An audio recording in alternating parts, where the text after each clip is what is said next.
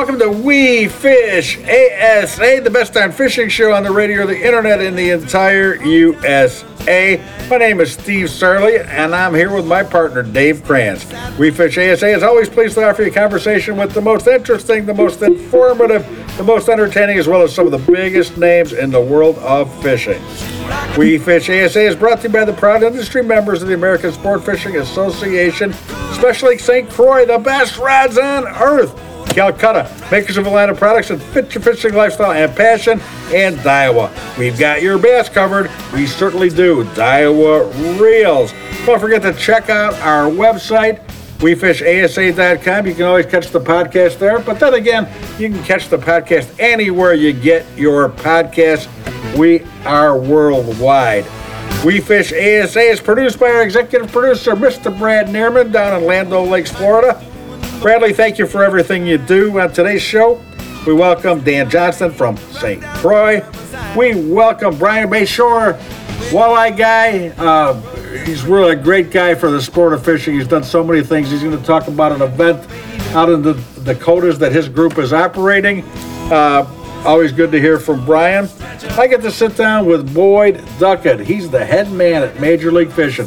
Came up with the concept, made this thing happen. My goodness, uh, that Major League Fishing is just something else. There's five levels of it, thousands of anglers involved in it, and kept off by the best 80 fishermen in the world. Major League Fishing, Boyd Duckett, have him on in a few minutes. But first, let me swing it over to Mr. Dave Kranz.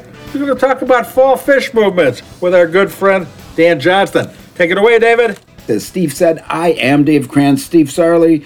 You're remote, but that's okay. Dan Johnston is always brought to you by St. Croix, the best rods on earth. How you doing, Dan? Doing great, thanks. Oh, that's good. So uh, it's fall. We're feeling fall. We've got wind. We got cool temperatures across the country. Uh, what does this do to the fall fish movement?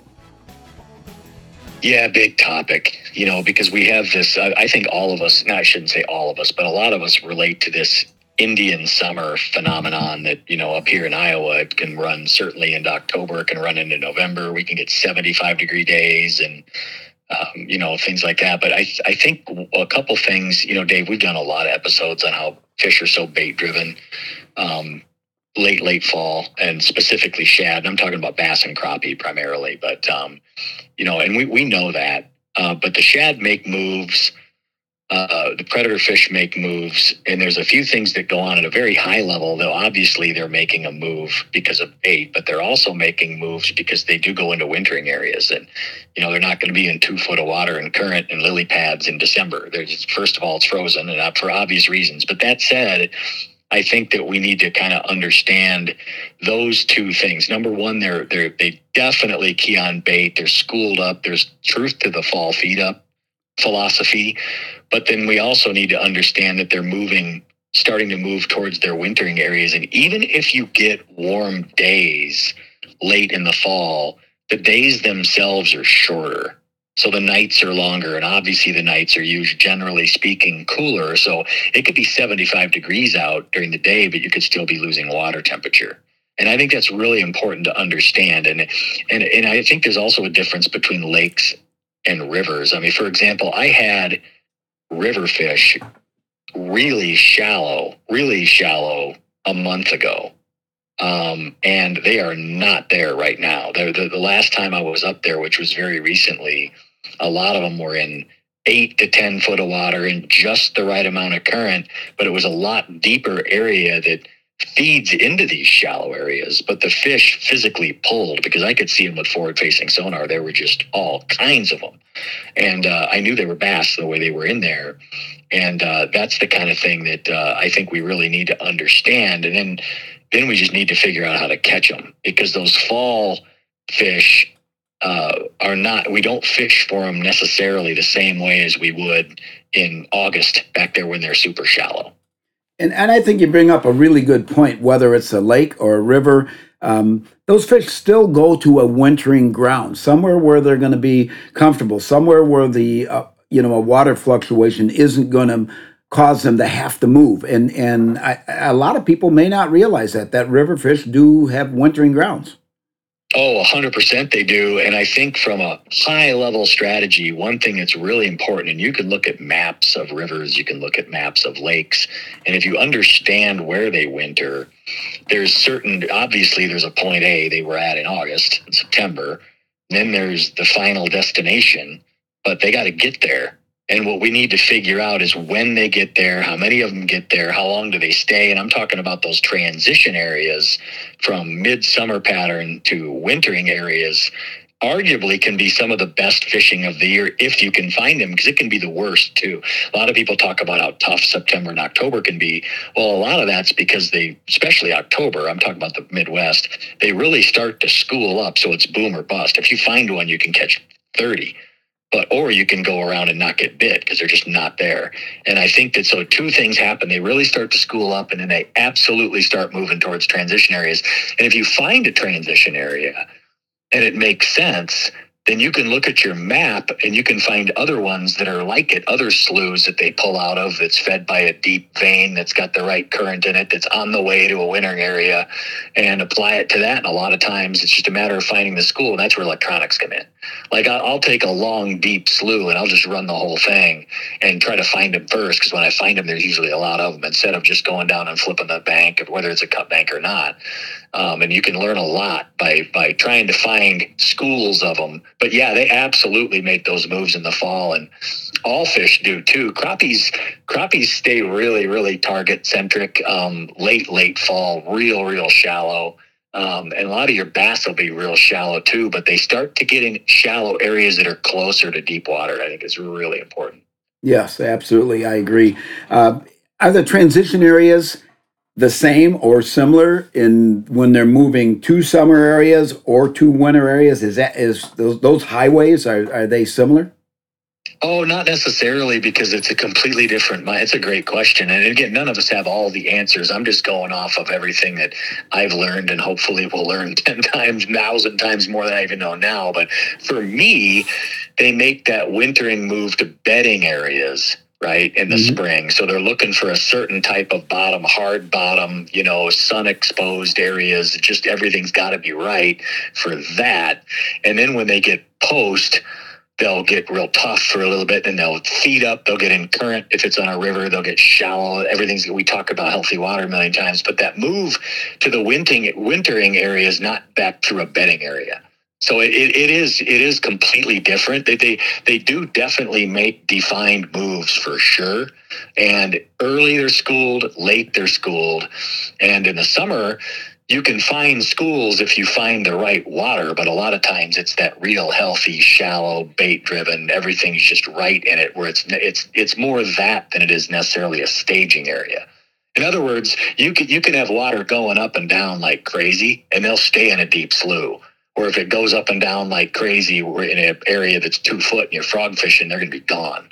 Mm. so that that's that's something that's uh that card we we all have to play and we fight that all the time. But the important thing is to understand the main seasonal movements because they do move. You just cannot go to history and go back to spots you caught them in june and go catch them right now. No good explanation on that. I've i've always found that the fall movement is more related to bait as they go to winning areas, where exactly what you said, the spring is spawning grounds and not so concentrated on whether there's food there or not. Yeah, but they'll be on bait to get to bedding areas, no question and you you know the shadow moves shallow. We know when the shad spawn happens. Shad spawn's a huge driver of shallow water bass fishing. Um, but that said, their final destination in the spring, the way they're programmed, is to get to that bedding area. And if they're following bait back in there, great. But they're programmed to get there. Um, where in the fall, it's absolutely not the case. They are bait driven right up to the end, but they will get in these staging areas that they're just, they just, they kind of just hang out, but they're in big packs of them. And that's, that's what makes it fun. Absolutely. How about the guys down south that, uh, that fish get to fish all winter? Uh, um, they're wintering grounds. Is there different ways to catch them when they're in that, that mode, and when they're at the winter staging areas? Yeah, you know, I'd have to defer to some of the guys down there that have so much more experience than I do. But I can I can tell you what I've heard mm-hmm. from so a good friend of mine winters down in Florida. Call him a snowbird, but he gets to fish every day. And he spends the rest of the year up on Pool Ten in the Mississippi River. Where he's got a tough life, but yeah. hopefully he's listening to this. But um, you know, he'll one thing he'll tell me um, that cold fronts just absolutely destroy Florida bass. Um, they just they're really, really, really hard to catch in cold fronts. And we're up here, while they're harder to catch, they don't just completely shut down on you. You know, and I, I think those fish obviously they stay shallower down there. Your water temperature never gets to what it does down here. Your therefore your weeds stay healthier for the majority of the year down there than they do up here. So I think there's just geographical things that come in that drive those fish to do what they do. It's not necessarily just because the fish for in Florida. It's because there's a lot of factors. And again, I'm kind of basing that on on what uh, what he tells me. But uh, you know, you're not going to get your classic big defined seasonal movements with the seasons as much as you would up here in the Midwest because it freezes hard. Obviously, we're driving trucks on it, and then you got the summer where it's scorching hot, and you got all that in between. Where down there, it's you know, you're, you're not going to get uh, ice over the water. So it, it is a little bit different, but they do make their moves and they are affected by weather. And we have to understand, you know, where we live, what those fish do, and then just adapt our strategy to it. Yeah, our spawn can be a matter of days or a week or two, you know, including fry balls, the whole thing down there. You have fish spawning from December till March. So that is uh, because of the consistency of the weather those fish just spawn when they're when it's their time in their cycle. Well, yeah, it stays that way. The conditions stay that way longer. Yeah, you know, um, you, you'll you'll get the beautiful weather all the way down there through the spring, and and uh, whether you get water fluctuations or not, you don't have this deal like you've heard me say a thousand times. It it takes God to get fish to come shallow here in the Midwest, but once they get there, it's hard to push them back. Where in Florida, I think they're just there, you know, because the conditions are just right for it most of the year. We're up here, there's a certain time after ice out um, until they get to their bedding areas where they're just not there. And you think they should be. Your electronic shows they should be water temperature and sun's hitting the bank, and you think, man, one of these days, and you just can't catch them, and all of a sudden they're all over the place. you know, so it, it seems to happen pretty quick um, you know, but that that I would say the the fall move from shallow uh, or from shallow to deep is a little more spread out than in the spring. The, the spring they just seem to cover up on the bank, and then in the fall they they pull, but they seem to pull like it's like a drip drip drip thing where you can still catch a few shallow, and they're really starting to load up in deeper areas, and there's kind of a lot in between too. But you, you get late late fall and they're just out of those super super shallow areas generally speaking unless it's close to some deep enough water where they feel comfortable. Yeah absolutely. Always good information from dan johnston. Thank you dan. We look forward to talking to you next week. Hey dave thanks so much. Oh no problem. That was dan johnston. I am dave kranz steve sarley is remote and this segment of the we fish asa podcast was brought to you by st croix the best rods on earth. We'll be right back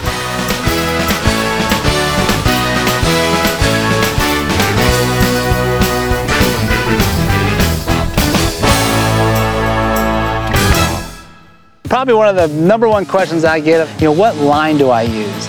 That's a big debate. For every tour out there, everybody's debating which line. I choose the simple side. My choice of line is Sunline. And my favorite lines to use is Sunline. How all can you use it? Anywhere you want to. Anywhere there's water and bass, it's good. Walleye, catfish, trout, speckled trout, sharks.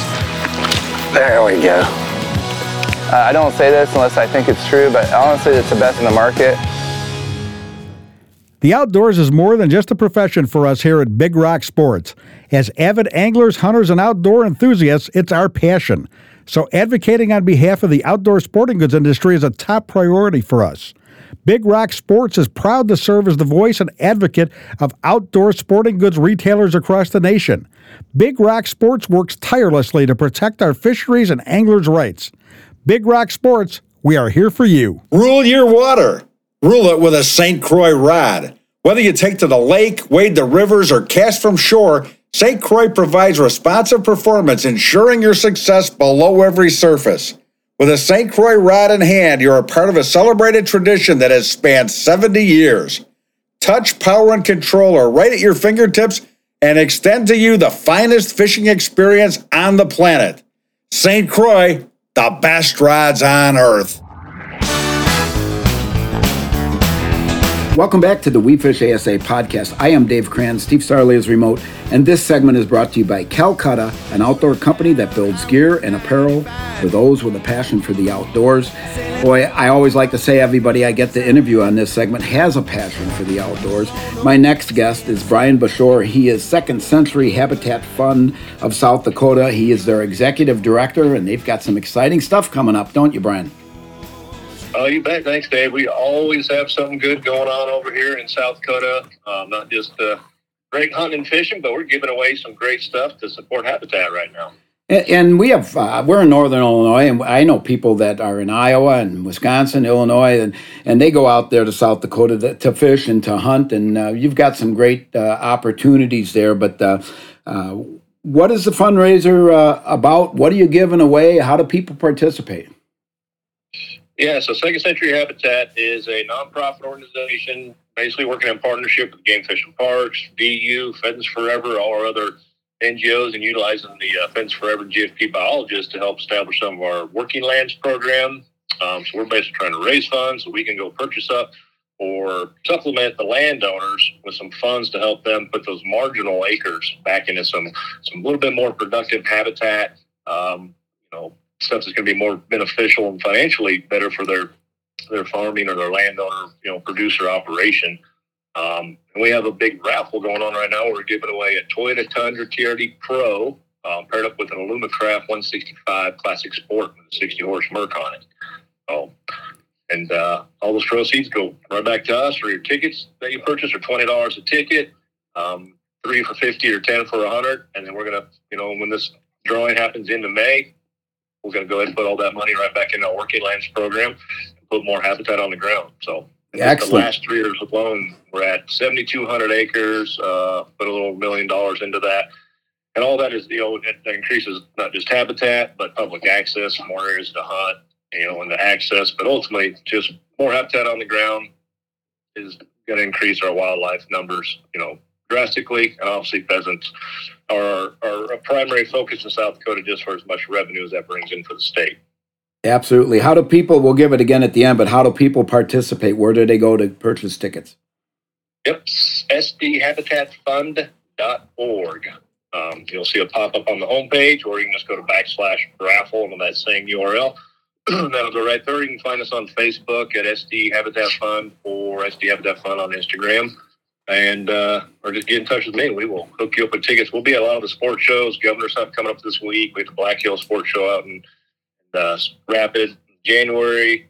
We have Pheasant Fest, Omaha Sports Show, Sioux Falls Sport Boat Travel Show. We'll be there. You can get tickets in person as well. Excellent. Now you said that making some of this uh, this ground uh, more uh, uh, productive. Now, so many of the places uh, that hold pheasants and, and hold other, you know, the same habitat holds deer and holds other birds, non, even non-hunting species. Uh, it, there's just such a, uh, a group of, of animals and, and every kind of critter that benefits from this. But some of that land isn't good farming anyway because it's low or it's high drainage. So this helps prevent a lot of erosion also, doesn't it?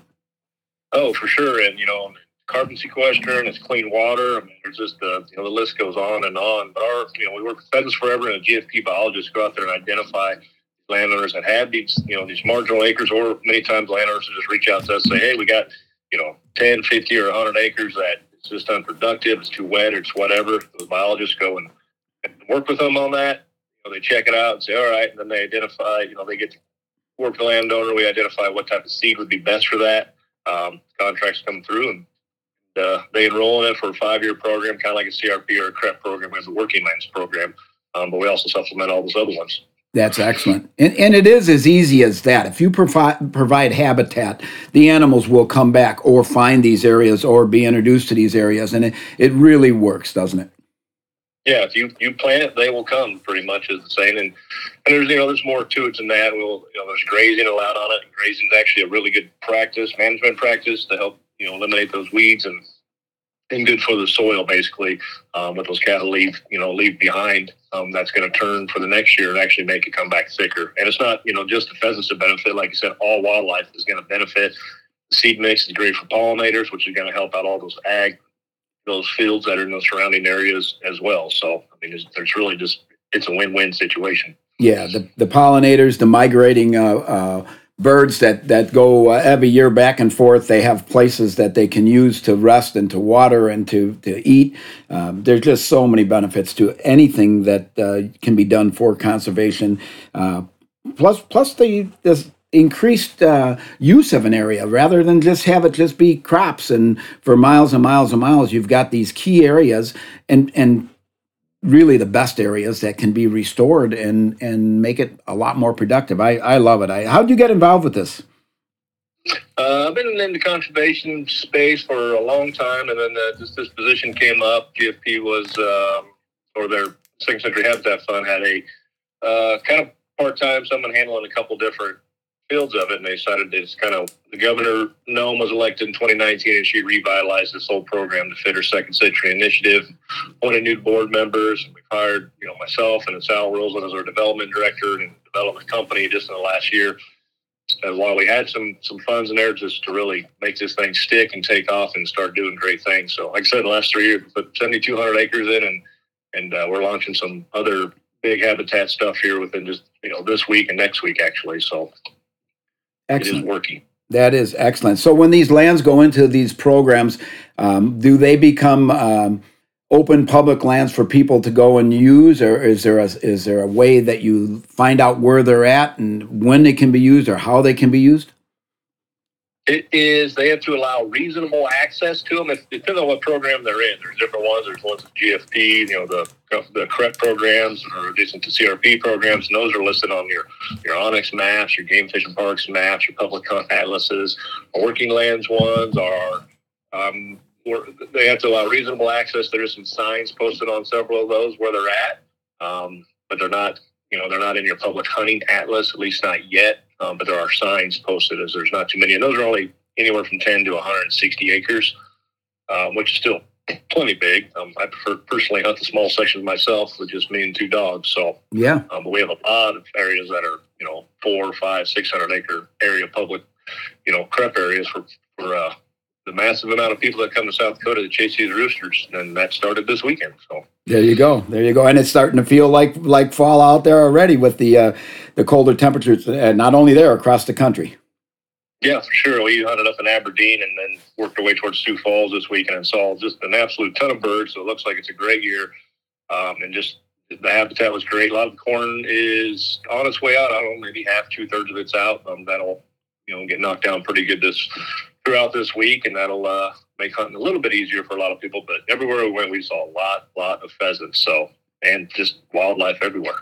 Yeah, any any surprises on what species uh, show up in some of the some of the areas because of the habitat? Um, it depends. Um, a lot of turkeys popping up all over the place. So you know, anywhere people have trees. Well, most people think they think pheasants. They just think of grass. Um, but that's not the case. We want trees are you know huge. They need habitat to get them through all four seasons. In South Dakota, we're going to have four seasons. Some are just shorter than others. Um, but we get pretty harsh winters over here, so trees and whether those are you know cottonwoods and oaks or cedars, those provide a ton of great cover, you know, and resistance from that snow form. Um, but then just you know a lot of the some of those wetland areas are great too. It's a really thick cattails and stuff that provide that heavy, heavy, dense cover for winter. Um, that helps these you know these these birds and a lot of wildlife. You'll chase out skunks and raccoons and everything out of that thick cover throughout the winter. So, um, but our seed mix is designed, you know, for what soil composition you have. Uh, that provides the best, and that you know is going to allow certain seedlings to drop throughout the whole year, providing food for all the birds that move through there. Excellent, excellent, excellent. And I'm sure you see uh, a lot of deer too. You do you have both in some areas where you have whitetails and muleys? Oh yeah, yep, yep. So I I have a deer hunter, and you know mainly the muleys are out west. Um, yep. Once you get to the Missouri River breaks around here, you'll start identifying some of those those muleys. But anywhere there's you know river bottoms, creek bottoms, you'll find some some whitetails even out on the west side and out in the hills, but the east side stays, you know, primarily whitetail. Yeah, and and those grasslands provide great habitat for them for bedding areas and raising fawns and and the whole circle is good. And they're grazers also, so they probably help with some of those invasives and weeds. Yeah, we hunted a big grass field yesterday on the way home, and I and saw more deer than we did pheasants. Actually, there were so bedded, so many beds in there, and it was like, wow, there's a lot of deer. And sure, you know, sure enough, the dogs started bumping into them. And they were getting up, so they love those grasslands as well. So yes, they do. Yes, they do. So. Uh, sdhabitatfund.org. We'll give that again in a minute here, but uh, this is the way you can get to this to try to win many of these great prizes truck, boat, and um, and it's for a great cause. It, it, you know nonprofits that that raise money for habitat helps all of us clean accessible uh, uh, areas for water uh, everything is just so good for this there's nothing nothing bad about supporting habitat and uh, give give the the uh, options again on the tickets Yep, you bet. It's uh, so we're pretty pretty much totally self-sustaining funding at this point. All our, our funds have been private. We're putting in for a bunch of grants here this year, and we'll wait to see if we can get on any of those. But it's sdhabitatfund.org backslash raffle will take you right there. But just head to our homepage. You'll, you'll find it. Um, check us out, South Dakota Habitat Fund on any of the social media channels. SD Habitat Fund on Instagram, South Dakota Habitat Fund on on Facebook. And this is a Toyota TRD Pro. I mean, it's a and a Alumacraft 165 Classic Sport with the motor. This is you know valued at about eighty-seven, ninety thousand dollars. Plus, it comes with a couple thousand dollars worth of Berkley baits, Wiley X sunglasses, Ugly Stik fishing poles, Maven spotting scope window mount. Uh, shields provide life jackets, anchors, dock ropes, uh, rod holders. Um, I'm sure I'm forget. Oh, Gerber provided a ton of outdoor gear: axes, hatchets, knives. So it is the ultimate outdoor package to get you to places that others can't, and it's you're going to be set for whatever adventure lies ahead of you with all the extra gear. And if you win that, you'll have some more buddies that want to go on hunt and fish with you, and it's a great thing. Uh, SDHabitatFund.org. And uh, Brian, we thank you for being on and uh, look forward to seeing who wins that uh, great prize package. Yeah, you bet, Dave. Thanks a lot. And we'll uh, the drawing for that will be happening in our spring gala um, right around the end of the May. I can't remember the exact date right now, but look for it around the end of the May, and uh, we'll be notified. And, and then just keep coming back. So We still continue to have prizes like this that we're just we're giving away all the time, trying to raise some funds. Awesome. Keep up the good work. We appreciate what you're doing. Yeah, thanks, Dave. Thanks. That was Brian Bashore. I am Dave Kranz. Steve Sarley is remote. And this segment was brought to you by Calcutta, an outdoor company that builds gear and apparel for those with a passion for the outdoors. We will be right back after these messages.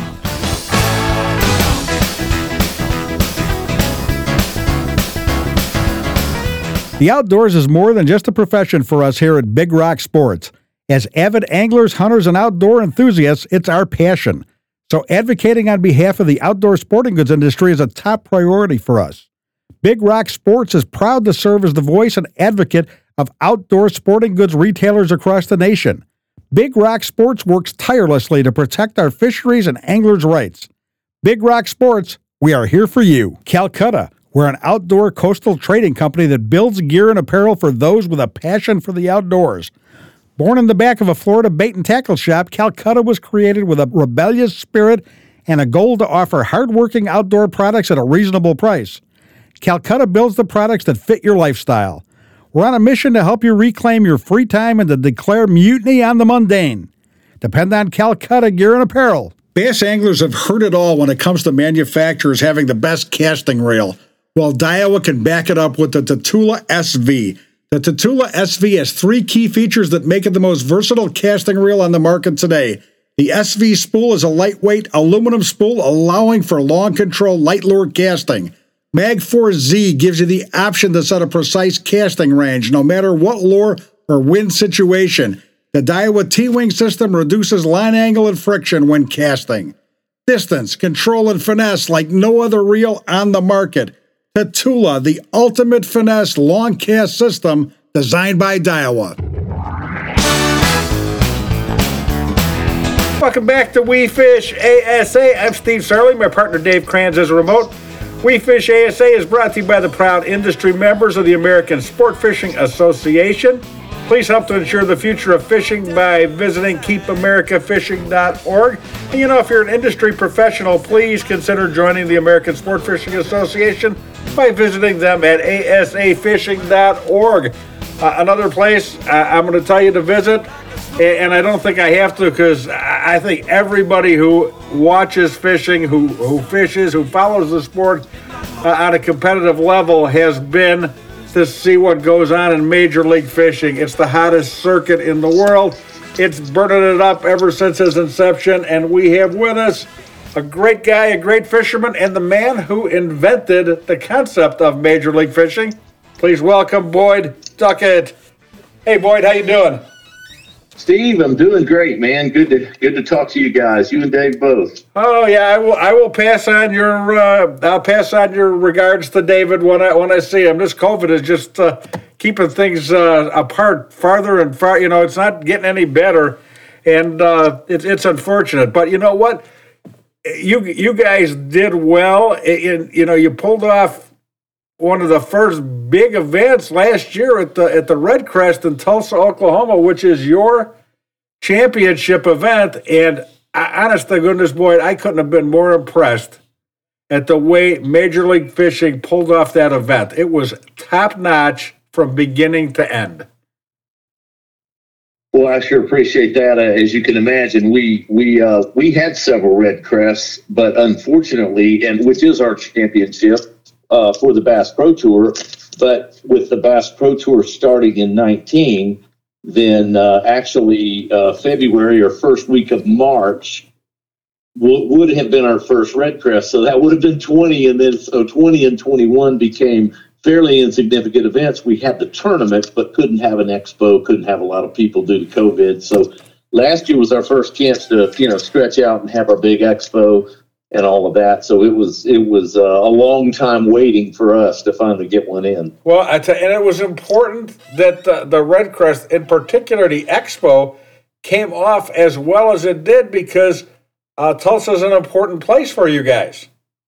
Yes, it is. It's one, one, one of our two office locations. We're Tulsa, Oklahoma, and Benton, Kentucky based uh, with with uh, Benton being the the MLF five, the old FLW, uh, so to speak. That's our other location, and uh, and yeah, but you know we, we being right there at home in Tulsa, uh, you know, gosh, we we wanted wanted all of our local fans, you know, to appreciate that, but.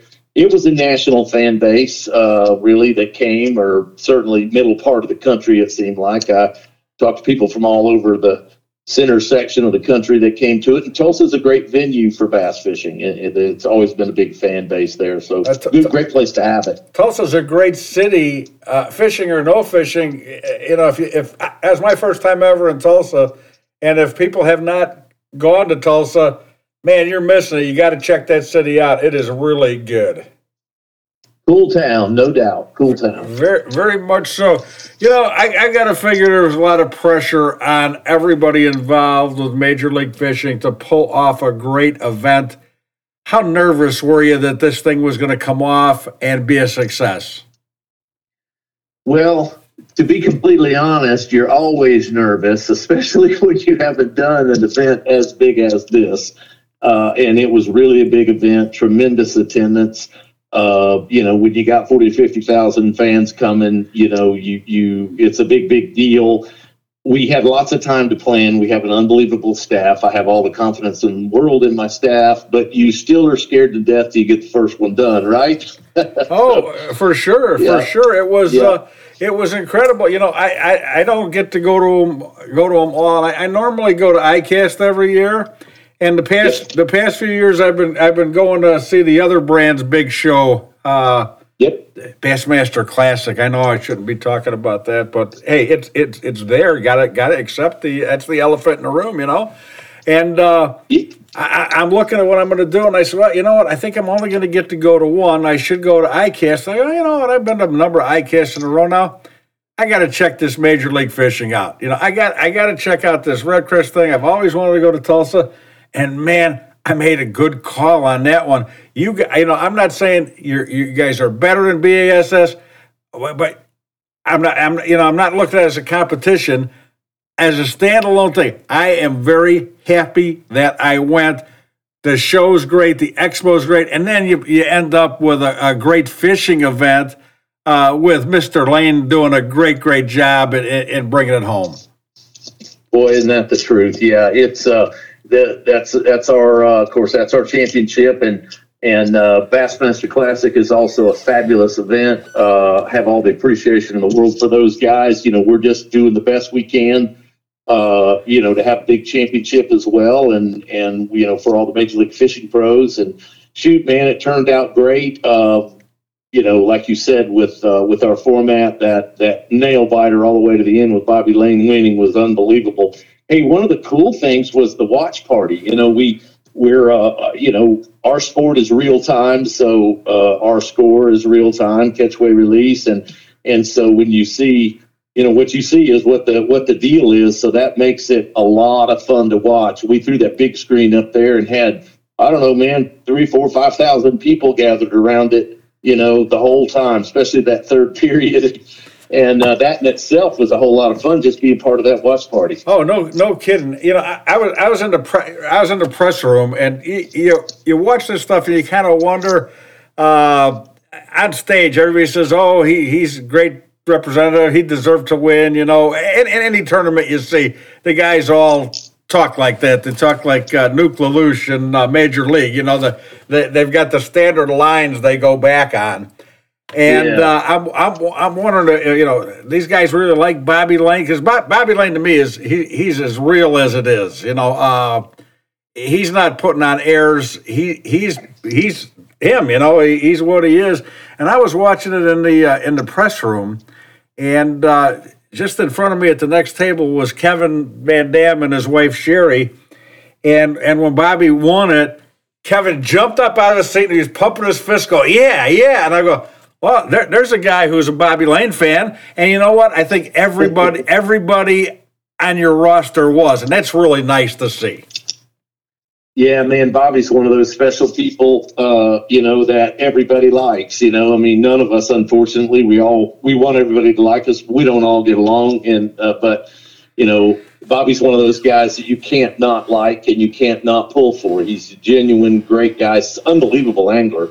I mean, phenomenal angler, uh, well deserving of red crest, but just a great person. So yeah, you you, feel yes, nobody wants to get beat, but you feel good about Bobby winning because he's he's a great winner and a great person.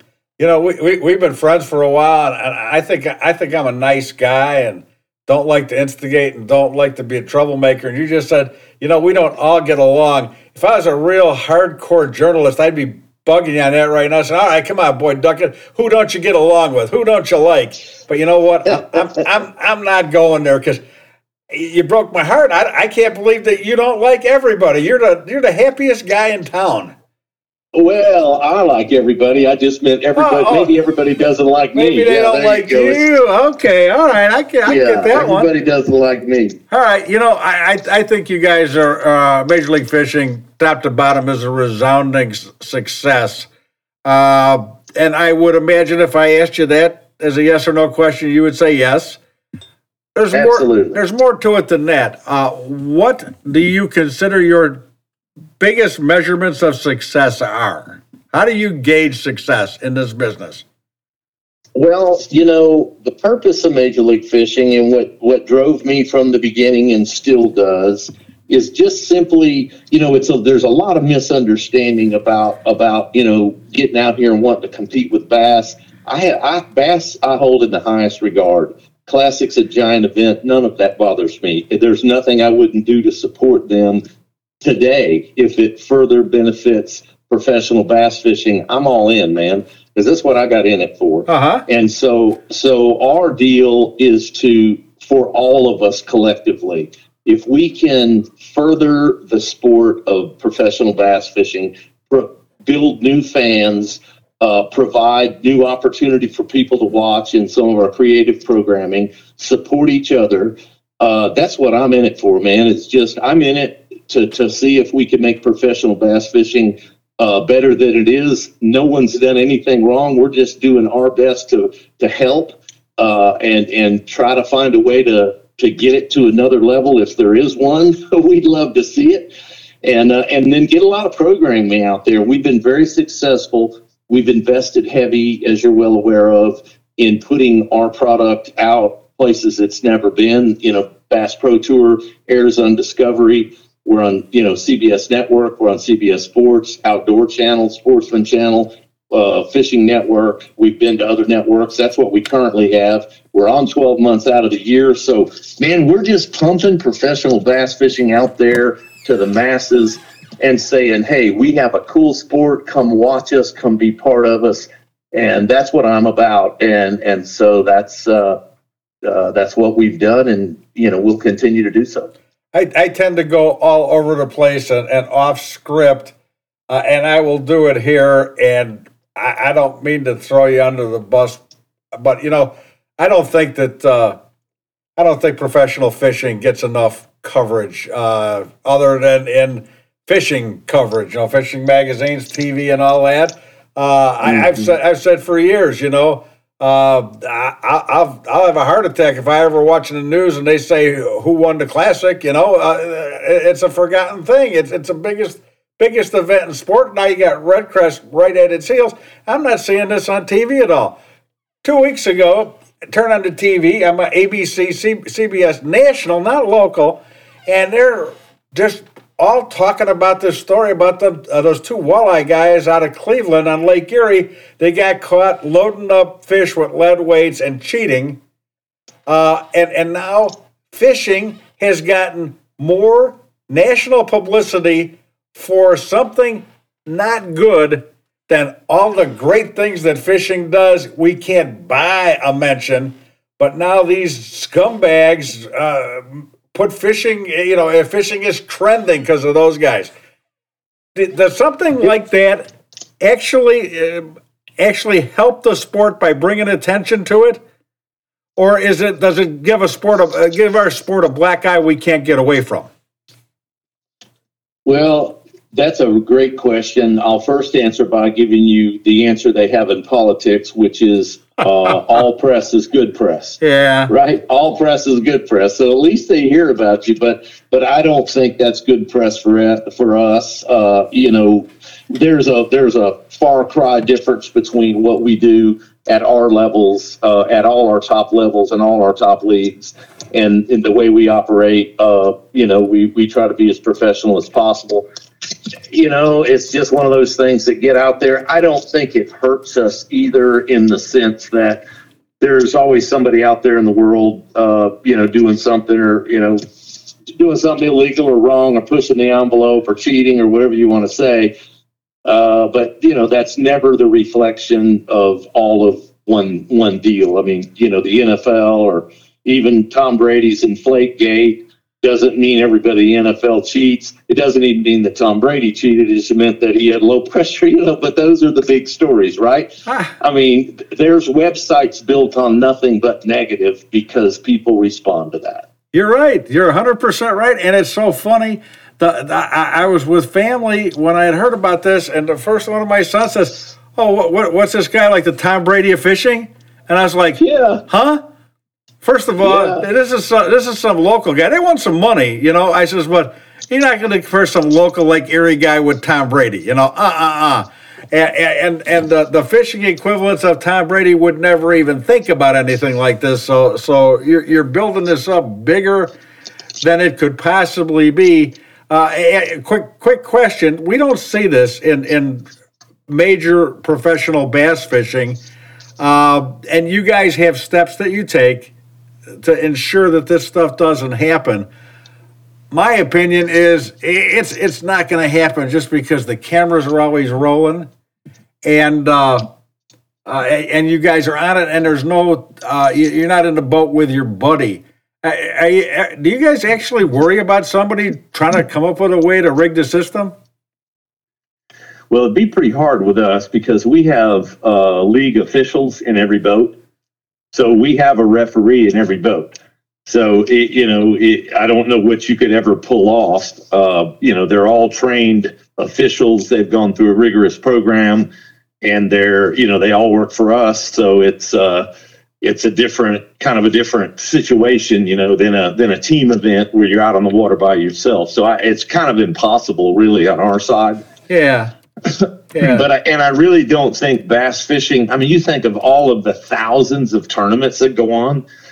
It's pretty rare in bass fishing anymore. Oh, I imagine it's pretty rare, rare in anything. And you know, if, if uh, these devious minds that come up with something like this, everybody put their brains together and worked on something good, like trying to cure cancer, we we'd not be worried about that anymore. But there's way too much time and energy spent on on crap like sticking lead weights in fish. Yeah, yeah, that's Uh, crazy, That, that, man. that, ma- that makes me that makes me sad. That really does make me sad. But the future of fishing is great, and it's because of people like Boyd Duckett and organizations like Major League Fishing. Let's take a quick break. Let our sponsors have a word. I want to talk to uh, Boyd about some Major League Fishing sponsors. Steve Sarley with We Fish ASA. We'll be right back with more Boyd Duckett. You know, when I look at the tournaments I've won, probably four or five of the boats that I've won have been on a tube. But I completely gotten away from flipping a tube because nobody, nobody made one soft enough. Big Bite has come with this new tour series of baits. The thing that's probably the most unique is when you look at that bait, the salt just rolls out of it. And to me, that is the reason a fish bites a tube and hangs onto it. This isn't one of those let's go out and catch some smallmouth tube. This is a let's get it done tube. Bass anglers have heard it all when it comes to manufacturers having the best casting reel. Well, Daiwa can back it up with the Tatula SV. The Tatula SV has three key features that make it the most versatile casting reel on the market today. The SV spool is a lightweight aluminum spool allowing for long control light lure casting. Magforce Z gives you the option to set a precise casting range no matter what lure or wind situation. The Daiwa T-Wing system reduces line angle and friction when casting. Distance, control, and finesse like no other reel on the market. Tatula, the ultimate finesse long cast system designed by Daiwa. The St. Croix story has evolved over 70 years. With gritty determination, St. Croix built the most advanced fishing rod facility in the world, and with it, a world class brand that has earned the respect and admiration of anglers around the planet. We will continue to challenge ourselves, our employees, and our partners to be the best every day. We're proud to celebrate 70 years of passion and commitment to making the best rods on earth. St. Croix. Welcome back to We Fish ASA. I'm Steve Sarley. We are on with uh, the man who runs Major League Fishing. He invented Major League Fishing. He is Boyd Duckett. Uh, in addition to running Major League Fishing, he's got a pretty good business going uh, with uh, and Fishing uh, rods, reels, and related equipment. How's that going for you? Well, just uh, you know, we've come through three years like the whole industry, busy as we could manufacture, hard as we could manufacture, we could sell. We had a lot of people come into the fishing space. It's been real good for Duckett Fishing as well as you know boat motor manufacturers. Uh, you know, all of my compadres manufacturing lures, rods, reels, line. So we've experienced a pretty good run in the fishing space. Um, you know, I think we're seeing some leveling. I won't really say so much of a slowdown as maybe a level. I mean, there's only so many rods and reels you need, right? Or boats. Right. No, no, that's not true at all. That's no, not true. that's not true at all. Yeah, keep buying more, but but it's uh it's been a, it's been a good boost for our industry to have a lot more people. But more importantly, uh, as recognized, you know, and even you talk about you know ASA's position in the space representing their constituency, which goes well beyond the manufacturers of products. It's all of us Sure. that that that use that fish that use the space and, and to have that collected voice. Well, listen, that voice has gotten larger because we've had a lot of people come into the space during the COVID time that will stay. Uh, you know, I've seen percentages anywhere from you know 10 or 12 percent to 25 percent. You know, so wherever that real number is, but we have a big influx of new people using our waterways. Uh, you know, getting out there fishing, and hey, that's a great thing for you and I, Steve. Yeah, agreed. Agreed. Uh, with Duckett Fishing and, and you being the boss of that and the boss of Major League Fishing at the same time, you have pro staff members that are on the Major League Fishing roster. Obviously, there there are pros on Major League Fishing who do not use the Duckett equipment. How difficult was that for you to come up with a list of guys you wanted representing your product and not getting them all peed off that you didn't pick them and, and now they're still fishing under you and against you. yeah, that, it's an interesting dynamic, but really we have mostly the same uh, pro staff that we always have at Duckett Fishing. That's a that's a regular deal. That's that's something that I'm not as hands on. Uh, Larry Rinkin, my executive vice president, manages the pro staff. Uh, I approve those places, but uh, but you know, I have 80 guys I get up every day and work for in the Bass Pro Tour, as well as uh, 24,000 individual participants on our uh, Major League Fishing uh, MLF five side. So that's that's where I stay focused. Is what can I do for, you know, uh, 25,000 anglers and and stay focused on that mostly. You know, I don't, I, I don't, you're not this kind of guy to think about this, but you'd do real well if, in addition to saying you got to fill out these waivers and send in a check, and oh, by the way, we're only letting people fish the, the five levels of MLF if you use Duckett fishing equipment. You, you'd probably have a pretty good year if you could sneak that into the rule book. yeah, probably good, but listen, I'd be I'd be hung. I'd be hung by the rest by the anglers. I could never be on the water again. No, I can't do that. Oh, unbel- mm-hmm. unbelievable! You know, I, I when you guys started Major League Fishing, everybody's looking at this. It, it, it becomes us watching the leagues set up and go against each other was like the big spectator sport.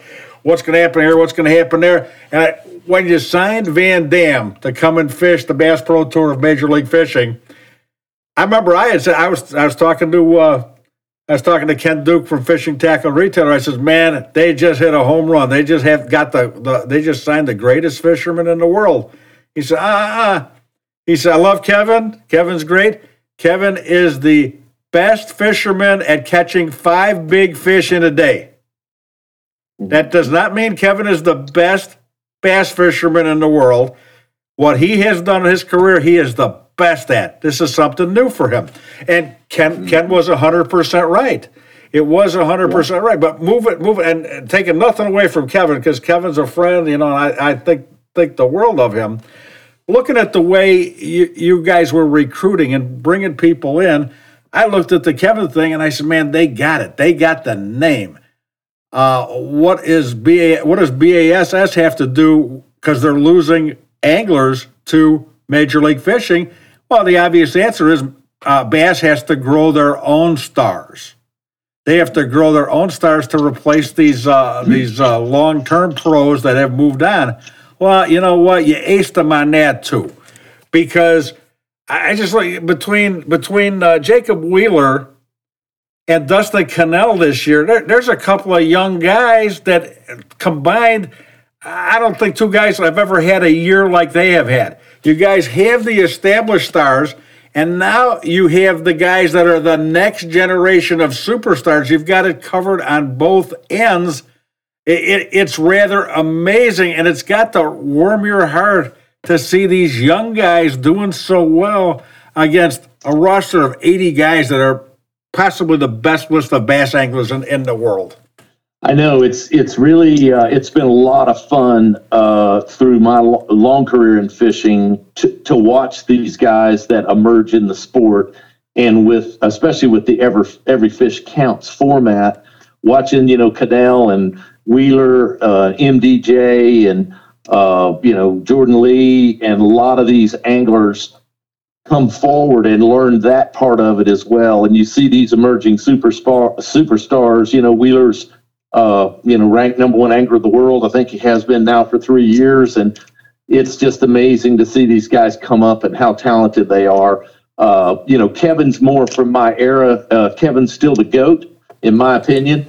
Uh, I have uh, we I have all the respect in the world for Wheeler. He may be it, but he's got to live it a while, right? Yeah, you know, you're right. He's got he's got to catch him a long time to catch, uh, and he's plenty capable. But at least let's enjoy that era of KVD being the goat for a while longer. Oh, for for sure, for sure. It's uh, uh, he's almost uncatchable when, when you think about it. And there's other guys that have had good years.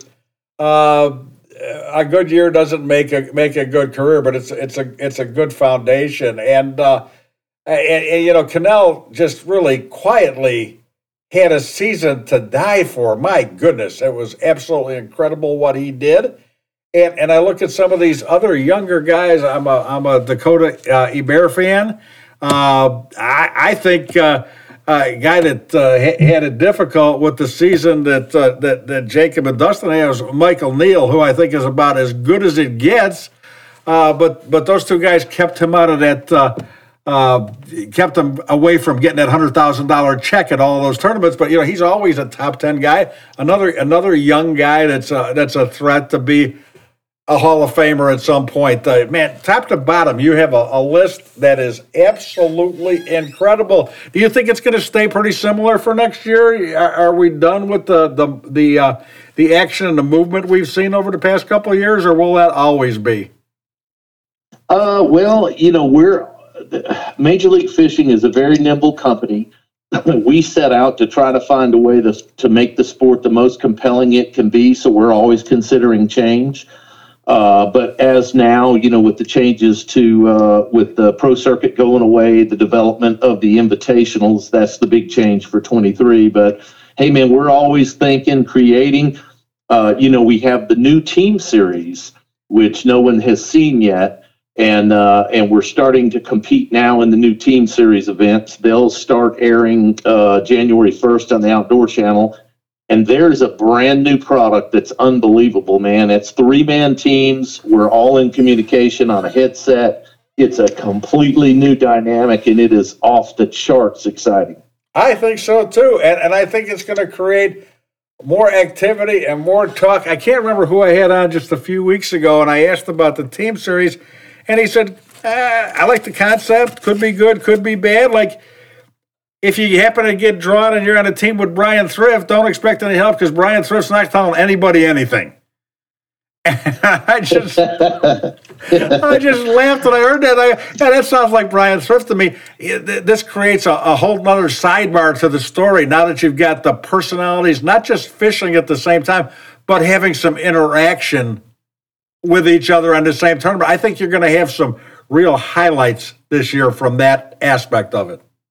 It's unbelievable and not not only uh, are they interactive but they have to be because you can't win it by yourself. Right.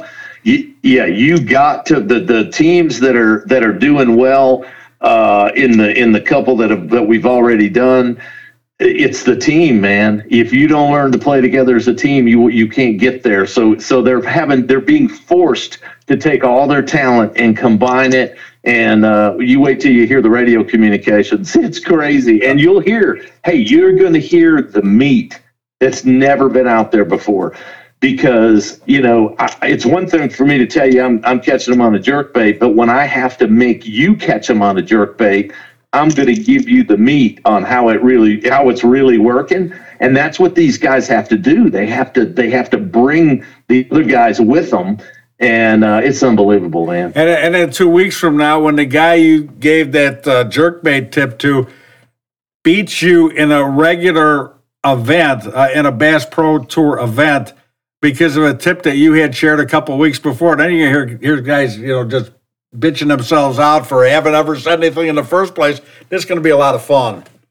I guarantee you. But hey, you can't not do it because the team championship pays three hundred thousand dollars.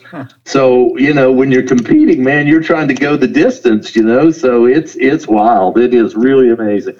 I, I have got so many more questions I'd like to ask. Uh, you know, we've got winter coming up. Let's let's do this again. I want to ask you about rules. I want to ask you about some other uh, formats, special events, things like that uh, I congratulate you on your flexibility. You know, I think everybody thought when you guys started, oh, these guys think they're the smartest people in the room. You know, they know everything. And you have been flexible. You've changed things. You had a one pound minimum, two pound minimum. Then you change the minimum to it's it depends on where you're fishing. And you have the events where you fish the first couple days at one lake, and you move to a smaller lake for the third. Uh, and and you you do it, you change it it, you're not changing fishing. You're not changing the format. You're tweaking the rules, trying to make it more interesting for me and the other people that are sitting in front of the TV watching it. And, and I, I'd shake your hand right now if we were together because I think what you guys are doing is exceptionally good in the flexibility that you show in the way you're making these tournaments operate. Well, I certainly appreciate that. Like I say, we're trying to create, uh, we're trying to put professional bass fishing out there where it can be most appreciated, exciting for our fans. And hey, listen, we listen to our fans. Uh, we do our best to make those adjustments year over year in programming. Like you said, it's still fishing. You still have to beat the competition. But if we can offer it in such a way that it's more enjoying to watch, we're all about it. So uh, nothing's off the table for us, and you'll see us continue to evolve and try to find the magic. You and I will talk again real soon. Boyd Duckett, thank you for being with me. I appreciate your time. Thank you, Steve. God bless you. Take care. We'll hook up soon. Boyd Duckett. He invented Major League Fishing. He runs Major League Fishing. He'll say he doesn't, but he, he's he's the boss. He's the boss. We love Boyd Duckett. Phenomenal guy. That wraps up this week's edition of the We Fish ASA podcast, the best darn fishing show on the radio or the internet in the entire USA. I'd like to thank today's guests Dan Johnston from St. Croix, Brian Bashore, walleye fisherman, charitable guy. He's involved with uh, National Professional Anglers Association. All around good guy, great fisherman. I sat in with Boyd Duckett. A lot of changes going on with Major League Fishing, all to the positive. He's a great guy and does a great interview. Thanks, Boyd Duckett. We'll be on with him again real soon.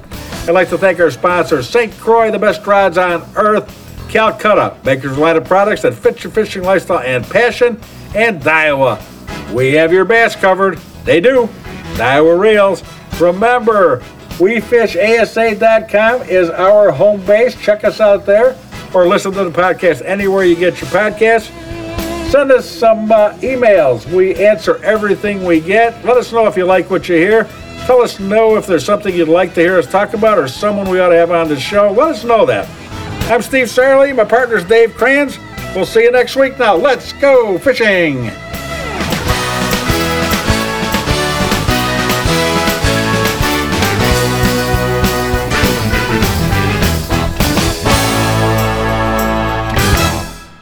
I'm professional angler Kevin Van Dam, and people always ask me, what's the best and easiest way to catch fish? Well, that's simple. Keep our waterways clean and free of litter. You know, tossing your worn out lures in the lake is not a winning move. Pitch them in the trash. Do your part and join me. Visit keepamericafishing.org and pledge to pitch it.